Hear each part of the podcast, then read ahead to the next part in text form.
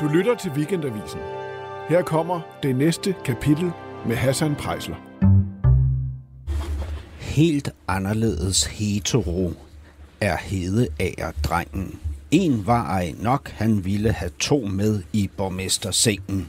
Han møvede med, med dem begge, og han pillede lidt for meget. Han troede, at i enhedslisten var der fælles eje. Men hvorfor skal de være så striks og hindre enhedsliste 6? Lad ham dog få en dejlig heks med hjem til jul. Bertel Hårder, det var, det var det sidste vers af din julesang fra 2019. Ja, det var lidt grovkornet. Synes du, det var det? Ja, ja. Og ja, jeg sagde jo også undskyld til dem, som følte sig stødt. Ja. Men øh, det har selvfølgelig glædet mig, at, at den pågældende blev frikendt, fordi så er sangen vel ikke helt så slem. Altså er sangen også frikendt, og dermed På en måde, dig ja. også. Det Men var, jeg, jeg fremturer ikke. Men det var jo det var lidt af en shitstorm, du røg ud i. Kan man kalde det det? Der, Jamen, der det var var i jo hvert fald- i hvert fald nogen, der gerne ville have, at det skulle blive til en shitstorm. Altså, det var enhedslistens øh, leder, Pernille Skipper, som, som tog på vej, og som jo medvirkede til, at hele verden øh, fik den at høre. Ja, For den var kun sendt til Folketingets medlemmer, ja. ikke til en eneste journalist. Nej. Og, og den plejer ikke at være offentlig eje, men det blev den altså, fordi, fordi, øh, fordi Pernille Skipper blev, blev forhavet. Hvor- Hvordan har... I øvrigt ringede jeg til hende, og vi Ja, det skulle jeg snakkede det igennem. Ja. Og jeg ringede jo også til Nina Hedager, fordi øh, det er min metode. Hvis der er et eller andet, folk er sure over, så er det bedre lige at fortælle det igennem. Og Ja. så kan man jo altid give en undskyldning. Men, men det, er jo, øh, det er jo aldrig sket, at en, altså en kollektiv mail til alle 179 medlemmer af Folketinget ikke kunne lynhurtigt kunne betegnes som offentlig eje. Vel? Nej, det, Altså, ja. det afhænger jo af, om der er en, der synes, at det skal ud i verden, og, og det var der her. Ja. Men hvordan, hvordan har du det med Pernille Skipper i øvrigt? Jeg, jeg Fint. tænker, I, I går jo op og ned af hinanden, og så pludselig gør I sådan mod hinanden. Altså trækker hinanden ud. Nej, vi gjorde ikke noget som helst imod hinanden. Jeg skrev et vers, som var ment som en spøj. Et afsluttende vers i en, også på mange andre måder, lidt grovkående julesang, øh, som jeg har for vane, og som bliver sunget i alle partier, inklusive enhedslisten, så vidt jeg ved. Ja. Og øh, da så hun tog på vej, så ringede jeg til hende og, og sagde, at jeg skulle nok lade være at skrive en julesang næste år, men det var ikke sådan, det skulle forstås. Nå, sagde hun det? Hun synes absolut, at jeg skal skrive en julesang næste år. Ja. Men hun synes bare, at det vers gik for vidt, fordi jeg gjorde nar af en voldtægt. Ja. Men nu er der jo faldet dom for, at det ikke var en voldtægt. Og Trækker du så din undskyldning tilbage? nej, det gør jeg bestemt ikke. Man kan aldrig sige undskyld for meget. Og jeg ringede jo også til Nina Hedager og sagde undskyld. Ja. Og spurgte, hvordan i alverden det var gået til, at hele den sag var blevet så meget offentligt. Altså, hvorfor i alverden skulle den retssag være offentlig? Ja. Så forklarede hun, at det var fordi, hvis nok BT havde fået medhold i, at det var en offentlig, det var et offentligt anlæggende, og derfor skulle der være åbenhed. Hvad jeg synes er meningsløst. Så, Og- så jeg kan slet ikke forstå, at vi alle skulle indvise i, hvad der foregik i den seng. Nå. Og Nina Hedeager er så den borgmester fra enhedslisten i hvis seng, der foregik et eller andet. Som, Ja, og jeg ringede til hende, fordi øh, jeg ville sige til hende, at jeg ville ikke have skrevet det vers, hvis jeg havde vidst, at det hvad, hvad, faldt nogen for brystet. hvad sagde hun til det? Det tror jeg da, hun var glad for. Ja. Øh, Vi havde en rigtig god snak. Det havde Pernille Skipper og jeg også. Ja. Altså, det er jo på den måde, man, man får det ud af verden. Det var jo ikke vendt mod enhedslisten. Det var en julespøj. Ja. Og, og den var der nogen, der synes var lidt for grov. Og det gik ikke igennem dit hoved på noget tidspunkt undervejs, da du skrev den, eller da du havde skrevet den, da du trykkede send og, og, og fordelte den til dine 178 kolleger inde på borgen, at du måske var gået for langt i det vers. Jeg må være helt ærlig og sige, nej, det gik ikke igennem hovedet, fordi det svarede fuldstændig til den øh, klovnestil, øh, som jeg har, Ja, når jeg skriver sange. Det er derfor, folk synes, de er sjove. ja, De er jo ikke beregnende. De er heller ikke perfekte. De er altid meget uperfekte. Altså, Lidt, øh, lidt klumsede. Det er det, der gør dem sjove. sprogligt, klumset. Eller, Ja, og sådan i det hele taget. ja. Jamen, er det, er det, øhm, er det den der badutspringer, Bertel? Altså den, den lidt klumsede, sjove, som din far også var, måske? Du sagde, at, at når, når Ja. han havde problemer med at lære drengene på kostskolen at læse, så lavede han et badutspring. Ja. Jo, altså... øh, Jeg har rigtig meget sans for humor, ligesom han har, og jeg kan også godt lide at, at bidrage til en fest ved at få folk til at grine, fordi der er ikke noget bedre end en sund latter. Nej. Jeg er Hvad, hvad gør på, det for dig? Hvad, hvad er det for en oplevelse ind i dig, når du får andre til at grine? det er oplevelsen af at have bidraget til god stemning i stuen, ja. eller i salen, eller hvor det er. Ja. Og det synes jeg, der er vigtigt. Kunne du også gøre det som barn derhjemme, når familien var samlet om middagsbordet? Din far, din mor og dine fem søskende? Nej, der- derhjemme var lejlighedssange strengt forbudt. Hvorfor? Mine forældre afskyede lejlighedssange, Nå. fordi de var tvangsindlagt til så mange af deres elevers øh, bryllupper Ja. og familiefester. Og så var der altså købesange, eller også havde tante Anna skrevet en på Der bor en bager. Ja. Og øh, sange kan altså være helt forfærdelige, og jeg har jo et samlet på dårlige sange, ja. og sådan set burde jeg udgive alle de dårlige sange, jeg har, jeg har gemt, Altså, for øh, de kan være afsindigt dårlige. ja. Men... Men- Så derhjemme, der var der ikke noget med lejlighedssange, men jeg drillede min far ved at skrive en sang til ham på hans 50-års fødselsdag. Ja. Og øhm, på kollegiet, der kom jeg i gang med at skrive sange, fordi jeg blev valgt til køkkeninspektør, som det hed, på min gang. Ja. På et program, der gik ud på, at vi skulle have nogle flere og bedre fester. Og jeg blev valgt, og så måtte jeg jo gå i gang. Og så skrev jeg en øh, 3-4 sange til den første fest, og så var jeg kommet i gang. Da jeg så blev medlem af Venstres gruppe, øh, så var der en, der hed Mette Madsen, Ja. ja. som skrev sange til, øh, øh, til Blæksprutten. Og hun var en meget perfekt viseskribent. Og så tænkte jeg, det må jeg da også kunne. Så det blev hende og mig, der skrev sange til vores forskellige fester, blandt andet til landsmøder. ja. Og det har jeg jo så gjort lige siden. Er der, øh, når nu du fortæller, at din far afskyede festsange, er der et faderopgør i, at du, Bertel Hårder, nu er stort set lige så kendt som festsange skriver, som du er som minister eller højskolemand? Nej, i så fald er det i hvert fald et meget kammeratligt faderopgør. Jeg skrev som sagt en lejlighedssang til hans 50-års fødselsdag, og den blev han ret glad for. Hvordan kunne du se, at han blev glad? Ja, det kan man da, det kan man da se. Blev han hvorfor. rørt? Men det var måske også, fordi sangen var, var rimelig sjov. Ja. Blev han rørt Og, over? og den havde også lidt, lidt højskoleånd i sig, og det passede ham jo godt. Ja. Men, men, nå, men, men i forhold til faderopgør, altså jeg har... Jamen, det var ikke noget faderopgør. Altså. Ah, Okay, men jeg har i hvert fald haft faderopgør over flere omgange med min far. Ja, ja. Prøv at høre, du Men det har jeg måske far, også på andre punkter. Men, Har, har I haft det, fordi jeg mener, I er jo begge to temperamentsfulde mænd, har vi slået fast, ikke? Øhm, hva- hvordan med de der temperamenter? Nej, de, det, det eneste, jeg havde imod min far, det var, eller to ting. Det ene var hans temperament, og, og det andet var, at han fremhævede mig alt for meget. Hvordan det? Jamen, han var pavestolt af mig. Var han det? Det er jo også rigtigt. Jeg klarede mig godt i skolen, og, og så videre, og så videre. Og så blev jeg kunne hjælpe med minister, og det var han selvfølgelig også stolt over. Og det var jeg lidt træt af, Hvorfor? at han var så stolt over. Hvorfor? Og det gjorde mig generet. Det gjorde dig genert. Ja, og ja jeg fordi det er jo også- sådan noget, alle vi andre længes efter, Ja, at vores fædre det- siger, det er er stolt over dig. Det længtes jeg bestemt ikke efter, fordi det, det havde jeg da slet ikke godt med. Uh, nu skal du tænke på, at jeg er jo sådan en stilfærdig jyde, som egentlig helst vil, øh, vil gemme mig lidt for de andre, ikke? Er du blufærdig? Jeg, vil ikke fra, jeg er utrolig blufærdig, ja.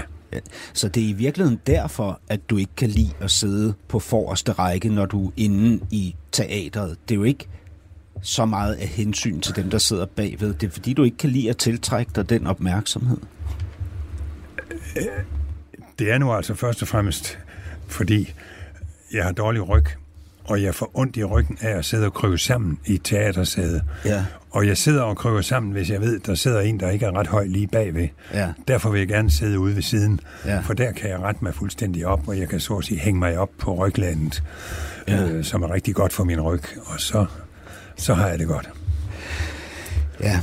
Øhm, Bertel. Øhm, nå, jeg har slet ikke fået kigget ned i mit manuskript endnu. Øhm, øh, jeg, jeg har jo lyttet til første time, øh, som jeg altid gør, og det har produceren også, og så taler vi sammen om, hvad der er foregået i første time. Og en af de ting, vi bemærker, det er, at du er glad for dyr. Øh, og det var øh, sidste uges gæst også. Hun hedder Nikita Klæstrup. Ved du, hvem hun er? Jeg har hørt navnet. Hun er sådan en kendis. Reality-stjerne. Ja, ja. hendes øh, bedste ven i verden er en hund. Og når du var ude at rejse og ringede hjem, så spurgte du først til, Til katten. til, før du spurgte til ja. dine børn. Ja, det påstår min familie, og det er sikkert også rigtigt. Ja, Det var, mens jeg var i Europaparlamentet, så ringede jeg jo hjem næsten hver dag. ja, Og så siger de, at jeg spurgte altid først til Mons, Mons. som den hed. Men den havde også en speciel historie, fordi det var ikke mig, der fandt Mons. Det var Mons, der fandt mig. Hvordan det? Jamen, vi var i sommerhus, og så var der en kat, som i den grad knyttede sig til mig og rendte rundt om benene på mig. Jeg kunne næsten ikke slippe for at træde på den. Så den blev altså min kat, og så tog vi den med hjem. Og, og, Og så viste den sig at være syg. Jeg tror, den var forstødt af sin mor, fordi den var syg. Den levede kun tre år, Nå, og den var syg hele tiden, men det var en vidunderlig kat. og hvad, hvad, hvordan er du med en kat, Bertel? Er du sådan, altså, taler du til den? Nej, men jeg er jo, jeg er jo vokset op på landet og havde utrolig mange øh, dyr. Men ikke katte? Både, både kæledyr og husdyr. Jo, jo, vi havde Også alt. katte, ja. Ja. ja, der var masser af katte. Det var jo nødvendigt med alle de mus og rotter, der var. Ja. Så jo, jo, og kaniner og... Men talte du med Mons? Ja, den havde nogle sjove lyde, så man kunne få den til at sige, det er rigtigt. Ja. Det, det ved jeg ikke, hvor du ved fra, men det, øh, det er faktisk rigtigt nok. Den sagde yd, yd, yd. Og hvad sagde du så? Ja, så sagde jeg det samme. Ja. Altså, Y, y, y. ja, vi forstod hinanden. Og, og nussede den, og lå, Ja, så- lå den hos dig? Ja, og den kunne godt lide at kravle op på skulderen Nå, og, og sidde der. Og jeg kan huske, da jeg havde vundet min store valgsejr i Europaparlamentsvalget i 98, så var der et fint billede i avisen, hvor Mons stod op på min skulder. ja. Den var meget fotogen. Øhm, Bertel, som barn, øhm, der øh, var du tæt på dine dyr. Øh, det var ligesom dem, du havde. Du havde ikke øh, venner. Du havde faktisk ikke nogen nære kammerater. Øh. Nej, fordi jeg blev hjemmeundervist, og, og der var ikke mange børn der, hvor jeg boede. Ja, Og derfor blev jeg utrolig glad for at komme i skole som 13-årig. som 13-årig. Ja, Der, er da fik, klart. jeg, der ja. fik jeg kammerater, Altså, jeg kan se på og min... det var herligt. på, jeg kan se, og jeg kan faktisk også selv huske, når jeg havde haft de der 10 ugers sommerferie, ikke? eller hvor lang tid man har. Jeg var ved at gå ud af mit gode skin. Altså, glæde mig bare til at være sammen med andre børn igen og komme væk fra mine forældre. Men du gik ja. ja. fem år derhjemme. Ja, der var jo masser af mennesker derhjemme, for det var en folkehøjskole, og, og, og der var masser af elever, og, Ja. og vi var jo også øh, seks børn, men, men vi var ikke, altså, der var fem år til, til ham, der var yngre, og der var fire år til hende, der var ældre, så jeg var ja. sådan lidt enebarn Ja, blandt en masse voksne. ja, Og jeg møder jo utallige mennesker, som siger, at deres mor har siddet med mig på skødet, da jeg var barn. Ja. Og jeg får utallige billeder fra da jeg var barn. Altså, at du sad på skødet hos Øh, ja, ja. andres. Altså, jeg har, lige for nylig har jeg fået en stak billeder fra en, en, øh, en datter, tror jeg, til ja. En gammel elev, som havde alle sine gamle billeder fra højskoleopholdet, og der var jeg med Ja. på forskellige af dem. Men... jeg, jeg, jeg tror, jeg sådan lidt var var elevernes og kursisternes maskot. Altså, når du, når du ligesom, jeg er godt klar over, at du ikke mener det så bogstaveligt, men du kalder dine forældre for nogle slapsvanse, ikke? Fordi de øh, trak dig ud af skolen for at skåne dig for det mobberi, du blev udsat for. Det er jo også vildt. Altså, Jeg, jeg, har, jeg synes, de stillede for få krav, altså når Ja. ja. jeg nu ser tilbage. Og så sendte de dig ud. Så sagde de, læs en bog og skriv en, øh, en stil, og, og ellers så løb ud, når vejret er godt, ikke? Og leg med dine ja, Ja, hunde. men- Men det var jo ikke så dårligt, fordi øh, konsekvensen af, at jeg kun øh, skulle skrive stil om en bog, jeg havde fået, det var jo, at jeg blev utrolig god til at skrive, Ja, øh, og også fik læst noget. ja. Men hvad, Og alt det andet kan jo næsten være ligegyldigt. hvad tror du, den følelsesmæssige eller personlighedsmæssige konsekvens af at blive trukket ud af skolen, fordi det er lidt hårdt derovre, og så ikke vende tilbage i fem år. Hvad tror du, den Ja. har været for dig? Hvordan har det, påv- hvad, hvordan har det farvet dig? Konsekvensen har været, at jeg har været vant til ikke at være som de andre. Ja. Altså, Er det en følelse, du har jeg var, jo, jeg var jo lidt mærkelig, ikke? fordi jeg ikke gik i skole. Ja. Og, ja, og du blev også trukket og ja. ud, fordi du var lidt mærkelig. Ikke? Jo, og jeg har jo aldrig lagt skjul på, at, at jeg er en enspænder. Og det har jeg jo levet fint med. Øhm, Har så, du følt dig mærkelig? så siden? jeg vendede mig til, at jeg ikke behøvede være som de andre. Og, og det, det, det, er, det er, har været en ting, der har farvet dig gennem dit liv. Ja, det tror jeg. Og er Det var jo også derfor, at jeg pludselig fik en åbenbaring midt under en studenterdemonstration imod Onde Helge, Ja. da han var undervisningsminister, Helle ja. Larsen. Øh, Hvor jeg pludselig opdagede, at jeg var enig med Helle Larsen, og så stod jeg der mutters alene øh, blandt 500 skrigende unge Ja, og, og tænkte, sikkert noget pjat. men du havde jo... Det er jo ministeren, der har ret. Ja, jo, men, men du havde jo faktisk også mulighed for der at tilslutte dig og blive som de 500 andre. Altså få et, et Ja, fællesskab jeg var, med nogen. Jeg var som de 500 andre, indtil det pludselig gik op for mig, Ja, at vi havde en rigtig dårlig sag. ja. Men det har man jo tit i fællesskaber. Ja, det er Altså rigtigt. man skal jo hugge en hæl og kappe en tog for fællesskabets skyld. Sådan er det jo, ikke? Jo, Og, og hvad hedder det, fællesskabet bliver vigtigere end sagen. Det gør det jo altid. Det gør Ja, det jo ja. også i partiet Venstre. og folk løber i flok. og, og man løber Det er jo en af de, de dårligste menneskelige egenskaber, der findes. Øh, Det er flokinstinktet.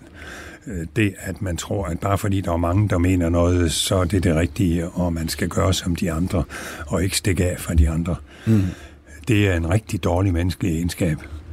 Ja. Så jeg er ikke flov over, at jeg er i stand til at stå alene og tænke selv. Det var noget, jeg lærte meget tidligt, og også øh, på universitetet, hvor det jo var midt i ungdomsoprøret og nymarxismen og så videre. ja.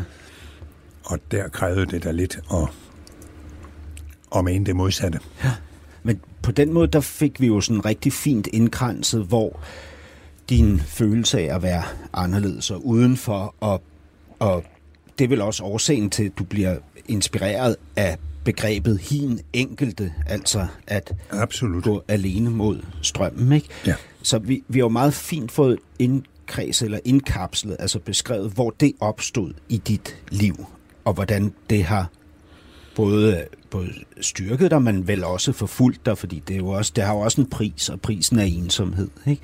Men, men hvad med dit temperament? Hvor kommer det fra?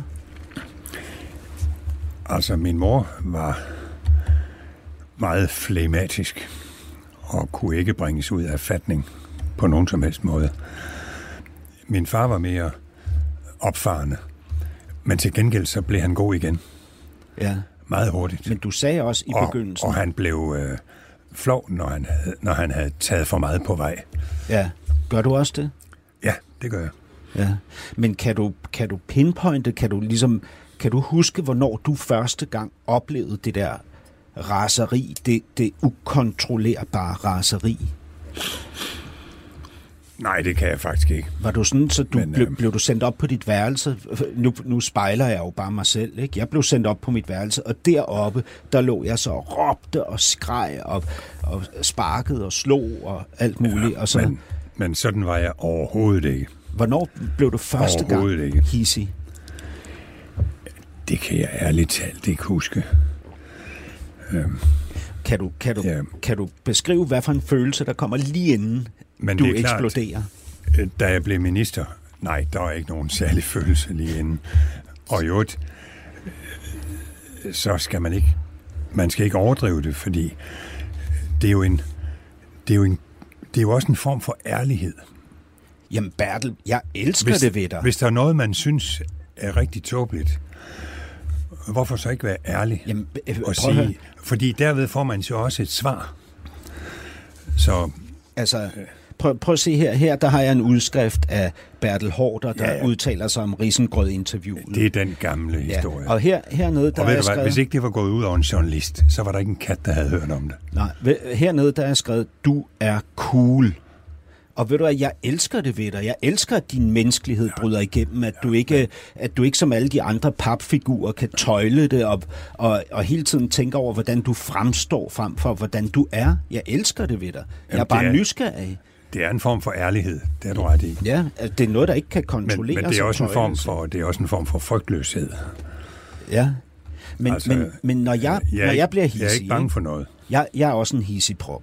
Altså, jeg, jeg vil sige, at jeg er det mindre med årene. Nu er jeg 50, øh, så det, det har nedtonet sig, men jeg er en hissigprop. Og hvis du spurgte min ekskone, min kæreste og min datter, så vil de alle sammen tilslutte sig, at det er det største problem ved mig. Det er min hissighed. Men ja. jeg ved, hvad der kommer lige inden jeg bliver hissig.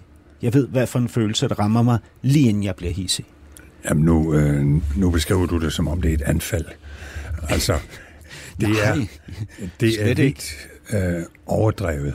Altså, du skal lige tænke på, jeg har været minister i 22 år. Tror du, det var muligt, hvis ikke jeg kunne styre mig selv i alle situationer? Altså, den der journalist opførte sig jo fuldstændig skandaløst, og vi anede ikke, at vi blev optaget. Nej. Så er der ikke noget galt i at sige til ham, at han opfører sig som et dumt svin. Bliver du vred over, at jeg tager det her op? Irriterer det dig med den gamle historie? Ja, det gør det. det gør det. fordi øh, det er blevet sådan blevet selve næsten eksemplet på, hvordan jeg er, og det er altså meget, meget forkert. Ved du, hvad det for mig er blevet eksemplet på? Det var et privat skænderi. Ja, for mig er det Vi blevet... anede ikke, vi blev optaget, og Danmarks Radio var ufin nok til at sende det i den bedste sendetid. Ja. Og det synes jeg ikke, de skulle have gjort. Fordi ingen af os vidste, at vi blev optaget, og der var jo en god grund til det skænderi.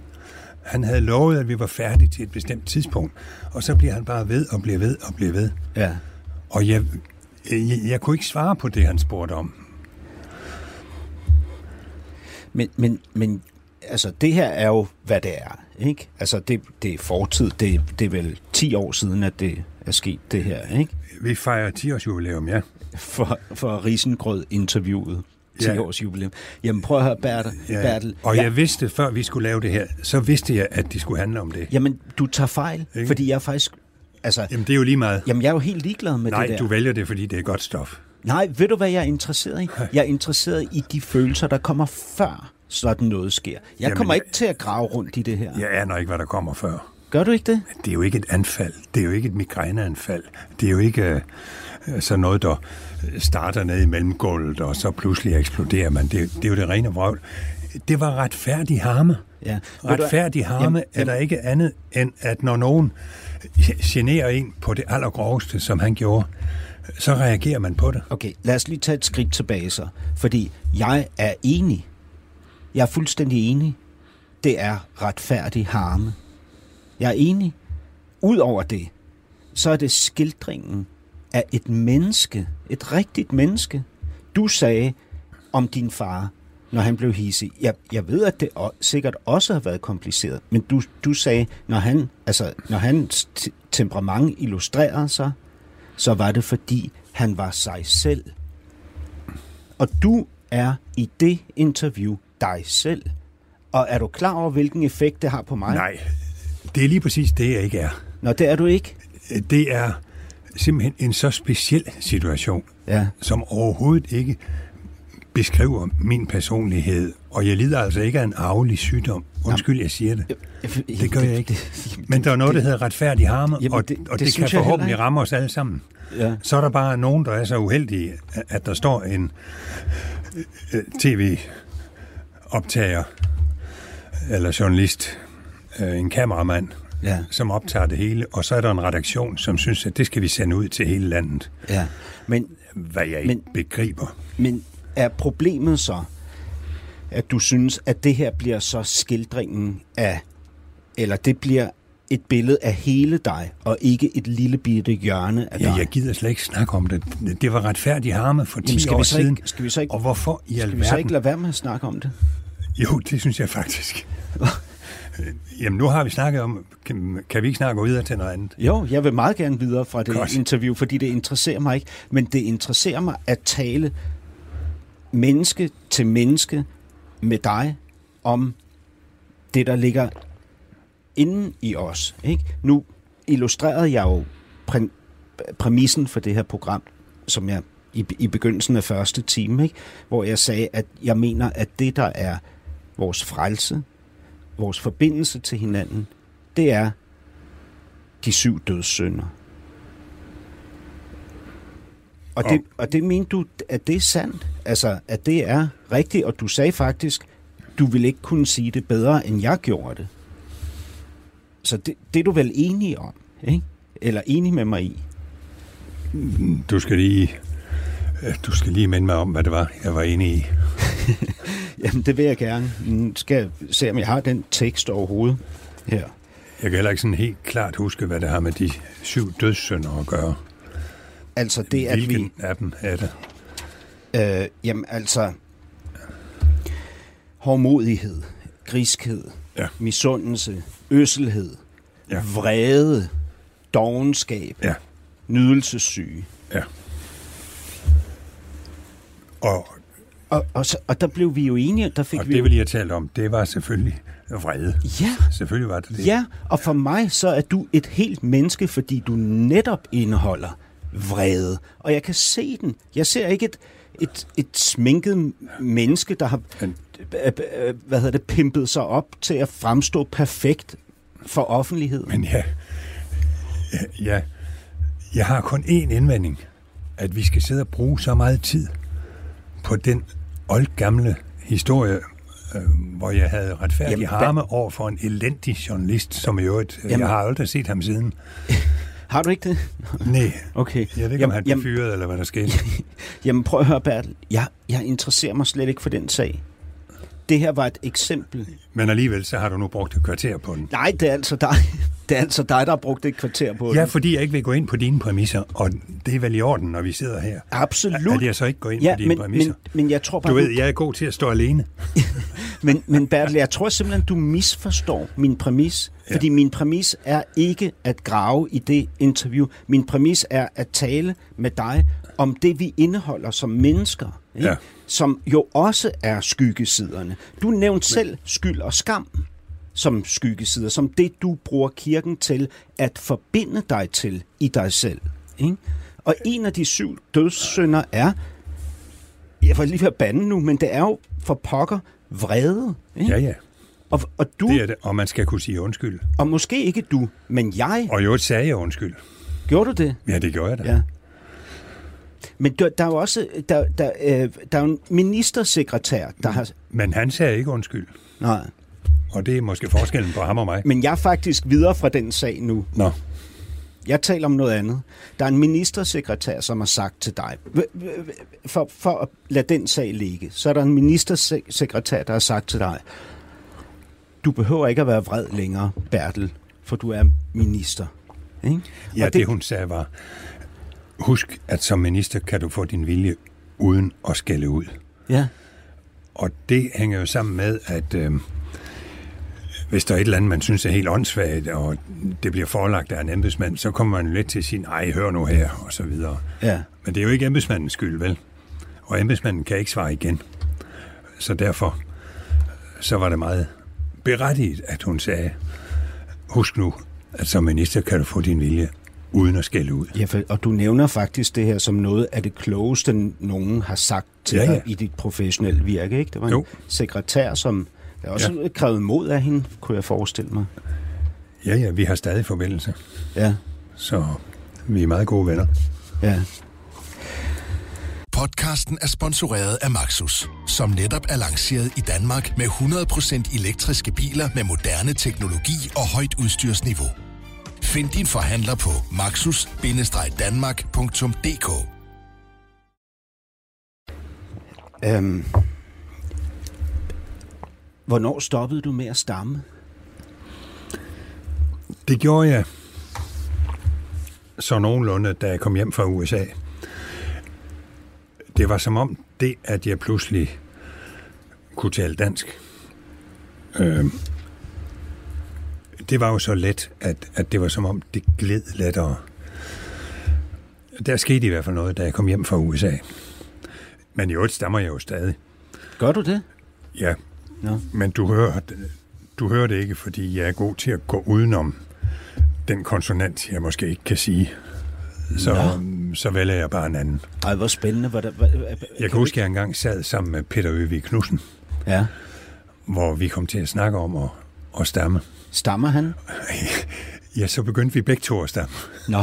Det var meget sjovt. Jamen, hvordan, hvordan er det en mental øvelse? Altså en, øh, en beslutning, man træffer, når der er noget, der nærmer sig? Eller hvordan sker det? Hvad, hvad gør du, når du... Det er som slet ikke noget, jeg tænker over, men, men hvis der er et, en konsonant, det er, jo, det er jo tit begyndelsesbogstavet, der er problemer med. Ja.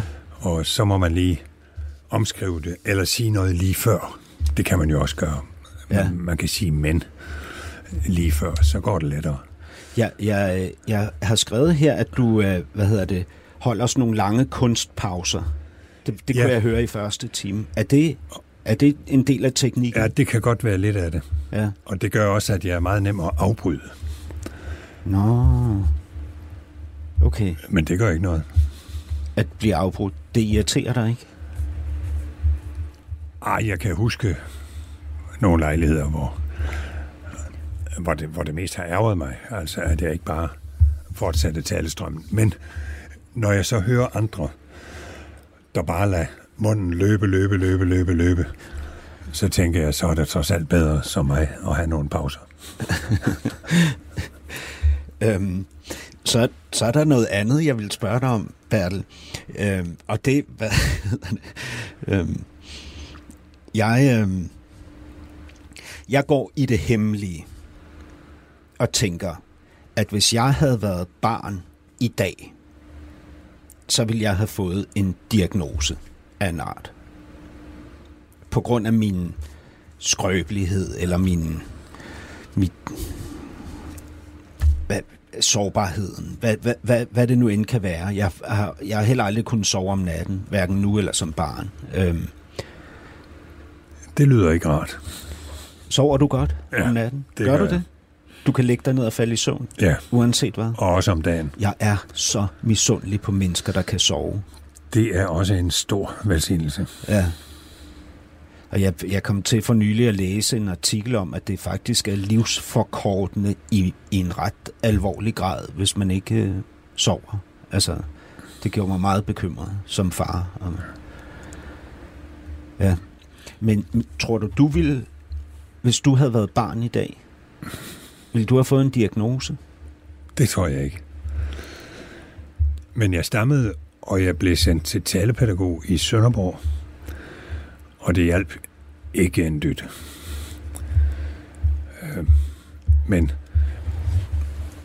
så kan man jo diskutere årsagerne. En teori var, at øh, jeg fik et chok, da englænderne bombede Hitlerjugends hovedkvarter lige i nærheden af, hvor vi boede øh, da jeg var meget lille, da jeg var et halvt år. Ja. Det tror jeg ikke på. Der- Øh, en anden mulighed Er der nogen, der har at- sagt det? Det må være nogle af de der adfærds, øh, ja, ja. hvad hedder det, forskere. Det En er anden mulighed er, eller? at jeg, jeg fik en meget slem øh, blindtarmsbetændelse, hvor blindtarmen sprang, og hvor jeg i 12, 12 dage øh, svævede mellem liv og død. Og det kan selvfølgelig også have betydet noget. Der var du fire år, ikke også? Jo, Ja. så var der det med, at jeg jo var tosproget. Jeg, jeg levede jo i en tosproget verden. ja. Dansk, rigsdansk derhjemme og sønderjysk øh, uden for døren. ja. Og det siger du ikke ironisk. Du mener det faktisk, Nej, ikke? nej, det er to forskellige sprog. Ja. Men den teori, jeg mest tror på, det er en, som, som jeg har læst et sted, at det er noget med, at tankerne løber hurtigere, end mundladeret kan følge med til. Ja, Den tror jeg faktisk på, ja, at det kan være årsagen. ja. Og så øh, stammer jeg så mindre og mindre efterhånden, som jeg tænker langsommere og langsommere. Ja. men, Det- det er der i hvert fald. Men Bertel, det der, lige præcis det der, ikke? det siger man vist nok også om folk, der har et eller andet niveau af autisme. Ja, ja. Men jeg tror altså ikke. Har du nogensinde tænkt det om dig selv? Nej, nej, det har jeg virkelig aldrig. Jamen, Også altså, fordi jeg var et er usandsynligt nemt barn. Jeg var et, øh, øh, et dydsmønster. Jeg var en hver mors pryd. Og jeg var læste lektier, og jeg gjorde alt, hvad der blev sagt. Der var simpelthen ingen problemer med mig. Nogensinde. Nå, rent fagligt, du har været sindssygt dygtig, jamen, og din det var far var ikke. stolt over, at du blev minister og sådan noget, men, men, Men du det var der heller ikke på andre områder. men socialt var det jo svært, ikke? For Altså, dig? jeg bliver nødt til at sige til dig, hvis du begynder at analysere min barndom, så vil du bare få at vide, at jeg var det mest eksemplariske barn, Ja. der findes. Spørg mine søskende, spørg de gamle elever på Hans Hoved Højskole. Jamen, det tror jeg da nok på. Så hvis jeg var autist, så er autisme hermed aflyst. Jamen, som noget, man overhovedet skal tage sig af. Jamen, jamen Bertel, det, det, Og det ville da være dejligt, hvis det var sådan. jamen, Bertel, det er ikke fordi, jeg prøver at sidde og diagnostisere dig som aut- autist. jeg forstår slet ikke, du gider snakke om det. Jamen, ved du, jeg, jeg, Jeg gider ikke snakke om det i hvert fald, fordi det er helt ude i hampen. ja. Det er men, det altså. Men, men det, det handler om for mig, ikke? Altså, når, når jeg snakker om de her ting, altså for eksempel min søvnløshed, ikke? Når jeg ligger om natten, så ligger jeg jo og, og grubler over eksistensen, altså over mit liv, over hvad der øh, kan gå galt, øh, hvad der er gået godt, øh, hvad hedder det, det er jo et samsurium, altså en kaotisk øh, masse af film, der øh, strimler, der farer forbi mit indre øje. Ikke? Og, og der har jeg jo tanker om mig selv og om andre mennesker. Øh, og en af tankerne, jeg har om mig selv, det er, at jeg ved, at jeg bestemt lider af et eller andet niveau af OCD, men Hvad er det? OCD. Altså sådan noget med, at, jeg skal, at papirerne skal ligge lige, at jeg skal være hysterisk velforberedt, at, øh, at jeg kun kan gå i t-shirt, som kan vaskes på 90 grader, fordi der må ikke være nogen bakterier i mit tøj, øh, øh, øh, øh, som kunne gøre, at jeg lugter af sved. Altså, øh, øh, hvad, som helst. Altså, øh, og, og jeg tænker da også, at jeg har et niveau af, af et niveau, ikke at jeg, at jeg er diagnostiseret som tosset, men at jeg måske har et niveau af autisme også. Nu vil jeg sige dig noget. Jeg er så træt af alle de diagnoser, man strøger om sig med nu om stunder. Ja. Og jeg synes, det er helt urimeligt, så mange børn man gør til øh, tilfælde, som skal diagnostiseres. Jeg er fuldstændig enig. Fuldstændig Okay. enig. Okay. Jeg er fuldstændig enig. Fordi jeg mener, det bare er For vi er niveauer. jo forskellige, og det er vi heldigvis. Nemlig, ja. Og vi har niveauer af de der ting i Ja. os alle sammen. Ja, Ja. Men, Jo, vi, men hvis vi skal... det tror jeg egentlig er meget rigtigt sagt, at vi har lidt af det hele alle Ja. sammen. Og så er der nogen, der, der har lidt mere af noget Ja. end de fleste. Og det er spændende. Men det behøver jo ikke være noget, man skal behandles for. Nå, men ved du hvad, ved du hvad, Bertel? Ved du hvad, der er det, der, det hvorfor det er, at jeg så, så er så vedholdende og fastholdende i forhold til at tale om den menneskelige kompleksitet, altså alle skyggesiderne. Det er fordi, jeg kan ikke holde den ensomhed ud, det medfører. At jeg skal gå derude i verden og være den eneste, der føler, at jeg har et niveau af autisme eller, eller OCD, eller at jeg, øh, hvad hedder det, jeg, jeg har simpelthen brug for at vide, at vi er fælles om det. Jeg er træt af, at, jeg, at når jeg taler med andre fædre, så siger de, nej, jeg bliver aldrig vred. Jeg kunne ikke drømme om at råbe derhjemme, ikke? Og jeg har det sådan, kan, kan det være rigtigt, at jeg er den eneste, det eneste menneske i den her verden, der bliver hissig og ikke kan styre det? Det kan sgu da ikke være rigtigt. Så kan jeg ikke holde ud og leve, så bliver det simpelthen for ensomt. Altså, Men det forstår jeg godt. og det er jo derfor, jeg, jeg gerne vil tale med dig om det her. Altså, jeg, jeg ser en side af dig. Øh, Du, du er meget insisterende. Det er også. Der er en irsk journalist, som nævner, at han har lavet et interview med dig på et tidspunkt, og du, du fastholder, at du vil forklare ham pointen, også efter interviewet er færdigt, og, og du, øh, du bliver ved, og, og han, han, han er, er forvirret over den her danske minister, der ligesom bliver ved, og ja. han tænker, har den her minister ikke tusind møder, han skal til? Hvorfor er det så vigtigt for ham at få den her pointe igennem? Og så går den irske journalist. Så jeg tror ovenikøbet, jeg ringede ham op. Så ringer bagefter. du ham op, da ja. han er kommet hjem på sit hotel. Jamen, var det ikke godt? det var fordi, der var noget, jeg ikke havde fået sagt tilstrækkeligt klart. Så ringede jeg til ham. Ja. Men det var jo også fordi, at jeg ikke Hvor ville mange have... gange Ja, det var kun én gang. fik du fat i ville ham med det samme? Jeg vil jo ikke... øh, Du skal vide, at som Danmarks første integrationsminister, så blev man jo beskyldt for alt, lige fra racisme til umenneskelighed, og jeg ved ikke hvad. Og det var jo så interessant for udenlandske journalister, øh, så at få et interview med den der forfærdelige minister. Og der måtte jeg jo altså virkelig stå op øh, og forklare ting, som i dag alle kan forstå, men som dengang var noget nyt. Mm. Og ja, så, øh, så brugte jeg tid på de udenlandske journalister, og jeg tog sågar telefonen, når nogen ringede til mig fra udlandet, og så gav jeg små interviews, og derved fik jeg jo deres telefonnummer, og så kunne jeg også ringe tilbage, mm. hvis der var noget, jeg synes, jeg havde glemt. Det var en form for samvittighedsfuldhed, og også en form for, jeg havde nær sagt, patriotisme, fordi jeg kunne ikke udholde, at Danmark blev hængt ud på en helt urimelig måde. Og jeg foragtede de danske politikere, som hængte Danmark ud i den udenlandske presse. Der var en, der sagde noget forfærdeligt til en, til en tysk avis. Nu vil jeg ikke ødelægge hans gode navn og rygte, men det var så forfærdeligt, det han havde sagt til en tysk avis. Mm. Og der var også en, der sagde noget til, jeg kunne hjælpe med til, til et blad på Tasmanien. Mm. Og øh, det der med at spytte i sin egen rede, og bevidst stemple sit eget land for noget, som man ved ikke er helt rigtigt, og som man ved lyder forfærdeligt i andres øjne, men som jo er anderledes, når man hører på det med danske øjne. Det, øh, det krænker simpelthen min, min fæderlandsfølelse. Mm. Altså, jeg ved godt det der med, at hver glans, hver plet vil jeg bære, som falder på Danmarks sag. Men vi skal jo ikke gå og lave pletter. Og det er der for mange, der har gjort. Især i den debat. Men, sam- Og det er derfor, jeg var ivrig efter men, at følge op på samtaler med udenlandske journalister. Men samtidig har du det jo sådan, at fællesskaber også er farlige. Ikke? Altså fordi vi begynder at hugge en hæl og kappe en tog for fællesskabets skyld. Altså vi holder op med at sige sandheden Ja, ja. for ikke at krænke gruppen og Ja, ja. risikere at blive udstødt. Ikke? Jo. Øhm, jo, jo. Men det her handlede jo altså om, at jeg følte, øh, at ikke bare jeg selv, men også Danmark blev angrebet på en helt urimelig måde, og for krænkelse af menneskerettigheder og så videre. Jeg havde været menneskerettighedsordfører i Europaparlamentet, Mm. og vi overtrådte ikke en eneste konvention. Og, og, og jeg havde argumenterne i orden. Mm. Altså, jeg vidste jo, hvad jeg, hvad jeg havde lagt navn til.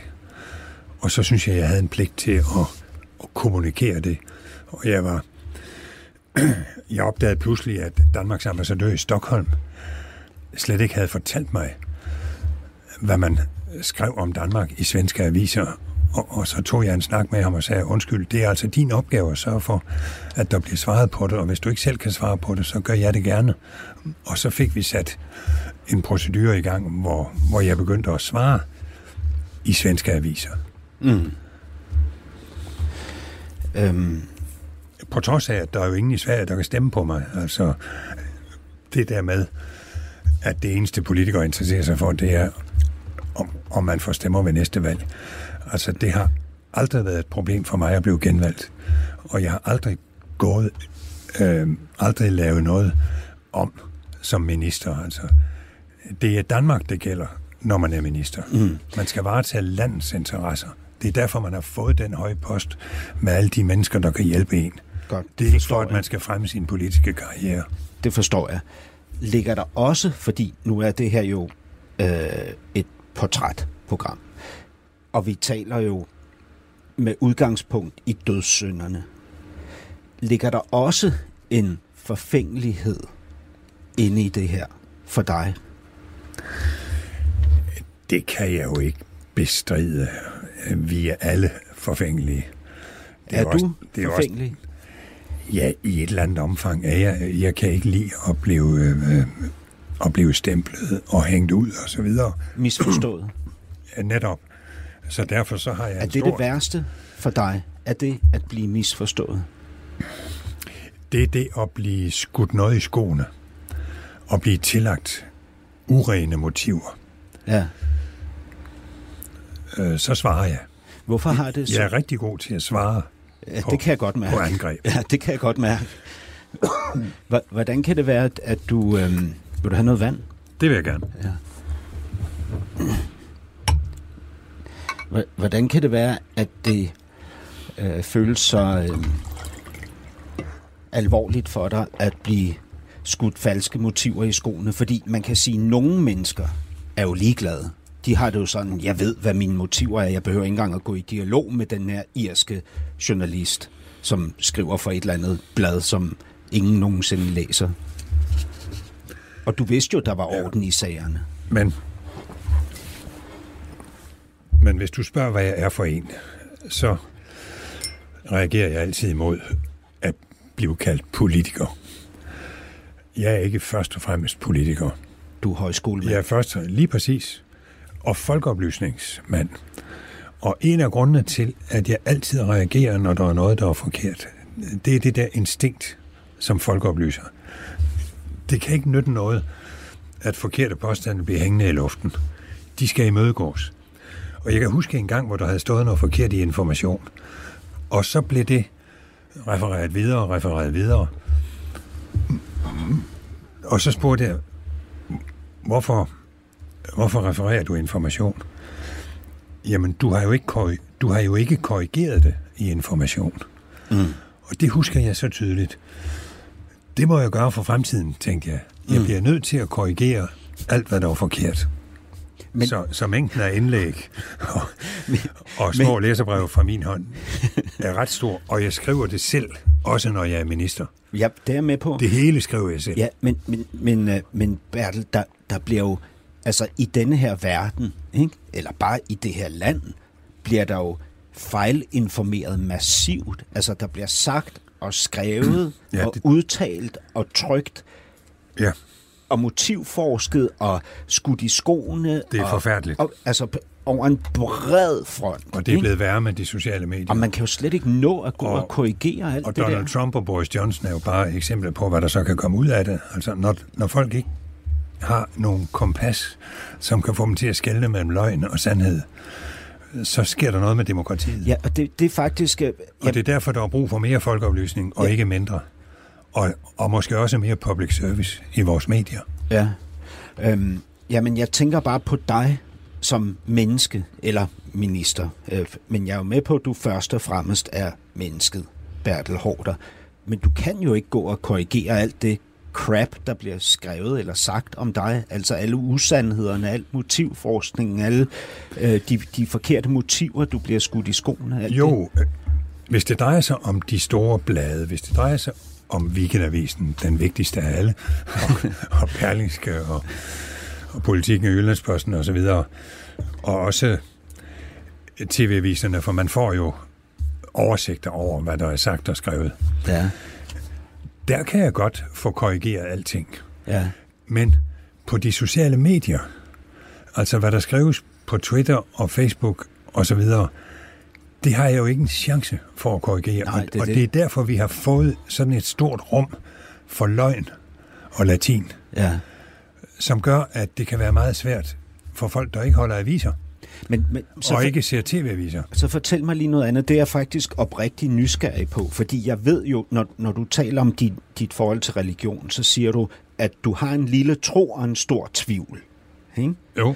Da du fortæller, da vi taler et øjeblik om det tidspunkt efter, øh, at I har fået at vide, hvad der skal ske med jeres søn Rasmus, så kommer lægen og øh, tilbyder jer øh, psykologhjælp og opfører ja, upassende, og I bliver rasende på ham. Ikke? Efterfølgende, der siger du, men det kan jo også være, at vi tog fejl, siger du om dig og din kone. Ikke? Hvordan kan du vide, hvad der er sandt og hvad der er løgn? Altså, hvor, hvor i forhold til alle de ting, der ligesom bliver sagt og gjort og udtalt, og holdninger og meninger og sådan noget, hvordan kan du orientere dig i det? For jeg kan ikke. Jeg ved ikke, hvad der er rigtigt og Nej, forkert. men, men selvom du kan have ret i det, så er der altså alligevel forskel på sandhed og løgn. Hvordan mærker du det? Jamen, der er jo noget, der hedder kendskærninger, og der er noget, der hedder øh, motiver, som faktisk har spillet en rolle, og så er der motiver, der ikke har spillet en rolle. Øhm, og derfor skal man ikke tillægge folk falske motiver. Øhm, jeg kommer til at tænke på videnskabsdebatten, dengang jeg studerede, fordi der var der nogen, der havde så travlt med at sige, at objektiv videnskab findes ikke, og derfor så kan man bare politisere alting. Og, og det kom vi heldigvis ud af. Øh, fordi det er en farlig måde at resonere på, at fordi der ikke er noget, der er objektivt sandt, så giver vi fri bane for løgnen. Ja. Det er et meget farligt resonemang. Altså, det er jo den postmodernisme, jeg vokset op i. Ikke? Jo, altså, der er jo ingen sandhed. Der er ikke noget. Der er ingen virkelighed. Og, og det der er, er kun konstruktion. Og det er aldeles uholdbart. Altså, det går simpelthen ikke. Det vil jeg reagere imod til min dødsdag. Ja. For der er forskel. Der er altid noget, der er mere sandt end noget andet. Og det er rigtigt, det kan aldrig være 100% sandt. Der er altid flere sider af en sag. Men der er noget, der er mere sandt end noget andet. Og der er videnskabelige resultater, som er mere vederhæftige end andre. Og, og hvis vi opgiver det, og bare giver los for uvidenhed og meninger, folk, der bare mener noget, men som de ikke har noget at have i, ja så går det galt. Ved du, hvor, hvor og... jeg opdagede, at øh, dekonstruktion ikke har nogen gang på jord? Det var i kærligheden. Kærligheden til den kvinde, jeg var sammen med, og kærligheden, især kærligheden til min datter. Den kan ikke relativiseres. Nej. Altså, den kan ikke ophøjes af en fransk filosof fra 50'erne. Eller ophæves af en fransk filosof fra 50'erne. Nej, heldigvis. Fordi det er jo noget af det mest fundamentale i tilværelsen. Da jeg lyttede til første time og samtalen med dig, der var der to punkter, hvor jeg synes, jeg hørte dine følelser markant træde igennem. Det ene tidspunkt var, da du talte jeg bliver selv helt rørt over det nu. Det var da du talte om dit ægteskab. De 52 år, du har haft med Begitte. Du siger, jeg kan ikke sige nok godt om det ægteskab. Og det kunne jeg mærke på dig, da du fortalte det. Og det er faktisk meget bevægende at lytte til. Det andet øjeblik, Bertel, det er jo, da vi taler om Rasmus, og denne her kvinde, du møder i venteværelset den her mor med sit barn, øhm, som, som siger, at lærerne ikke skulle have reddet hendes barn. Da vi taler om det, der kan jeg simpelthen altså mærke noget, som, som vækker noget i mig, som er altså afgrundsdyb angst og, hvad hedder det, potentielt øh, livsødelæggende fortvivlelse. Ikke angst, men, men bevægelse. Følelse, som du siger. Ja. Altså, det er jo det, der hedder empati. Jeg kunne i den grad sætte mig i hendes sted. Og jeg kan i den grad sætte også for, mig også i dit sted. Også fordi jeg jo selv havde et, et handicappet barn. Og jeg, og jeg kan i den grad sætte mig i dit sted. For jeg troede, min største frygt i livet var, at min datter skulle dø. Og nu har jeg faktisk opdaget, at der findes en ting, jeg frygter mere. Og det er, at min datter skal overleve. Sådan som din søn Rasmus er overlevet. Det er jeg simpelthen så bange for. Men det vil jeg ikke. Ja, altså det... Jeg sagde udtrykkeligt, at jeg ikke ville udtale mig om, det, hvorvidt det ene eller det andet det forstår havde været jeg. bedst. Jeg, jeg respekterer også fordi, det fuldt ud. Også fordi han jo faktisk blev bedre på et tidspunkt. Ja, Det gjorde han. ja, Så jeg vil ikke have, at du tolker det, øh, som du her sagde. Men den mor med det barn, øhm, der var slet ingen tvivl. Altså hun sagde, han lå 10 minutter på bunden af et svømmebassin, og lægerne var stolte, da de genoplevede ham. ja, Andet sagde hun ikke, men øjnene fortalte, hvad hun tænkte. ja, Og sådan nogle forældre skal man ikke bede om mere. Altså man skal ikke bede dem uddybe. nej. Blikket var nok. Men jeg, jeg sidder jo også og kigger på dig nu, Bertel, og ser ind i dine øjne, ikke? Og jeg, jeg synes, jeg ser vrede. Vrede. Ja, er over det hvad? rigtigt, når vi taler om det her? Nej. Nej. Men måske sorg.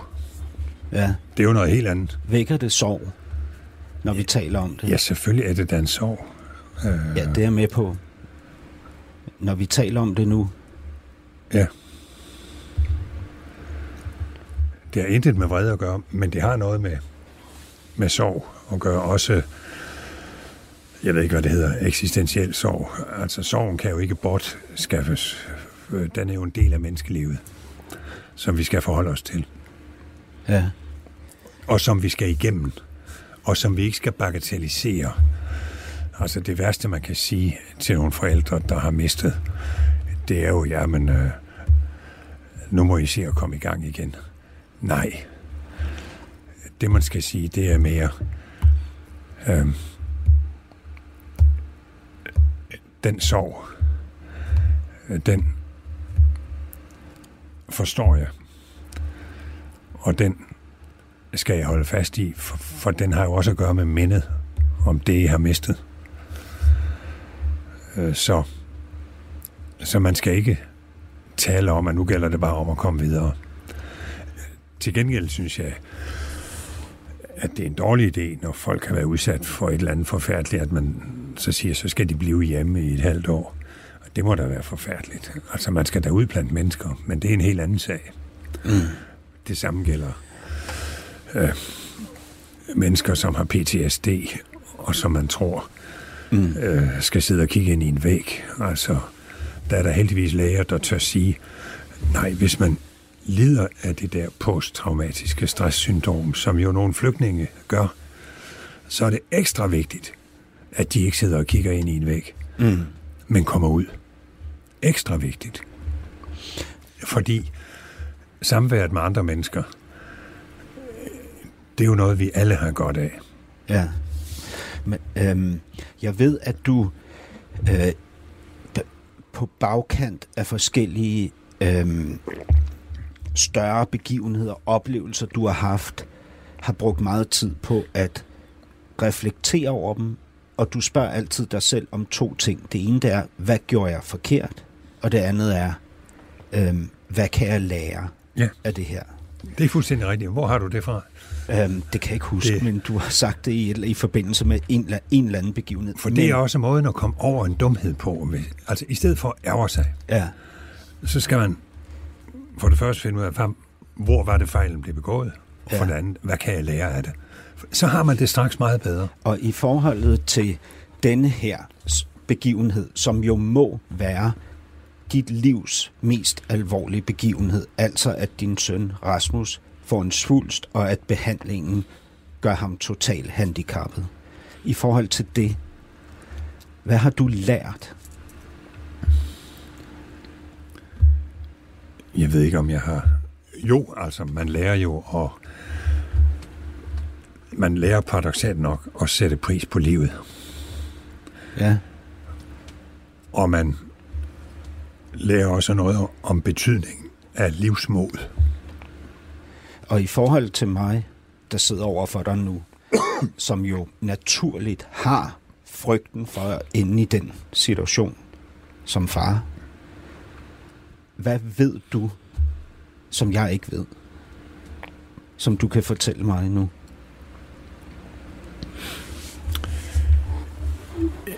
Jeg ved, at Størst af alt er kærligheden, som der står i Bibelen. Det er sådan set den vigtigste lektie. Det, det er næsten en kliché at lade programmet stoppe med sætningen størst af alt af kærligheden. Men det vil jeg alligevel gøre. Det er også et godt sted at stoppe. For nu kommer vi ind til sagens kerne. Bertel Hårder, tak fordi du var gæst i det næste kapitel. Selv tak. Tilrettelægger var Peter Lindskov, producer Christian Danholm. God weekend. Podcasten er sponsoreret af Maxus, som netop er lanceret i Danmark med 100% elektriske biler med moderne teknologi og højt udstyrsniveau. Find din forhandler på maxus-danmark.dk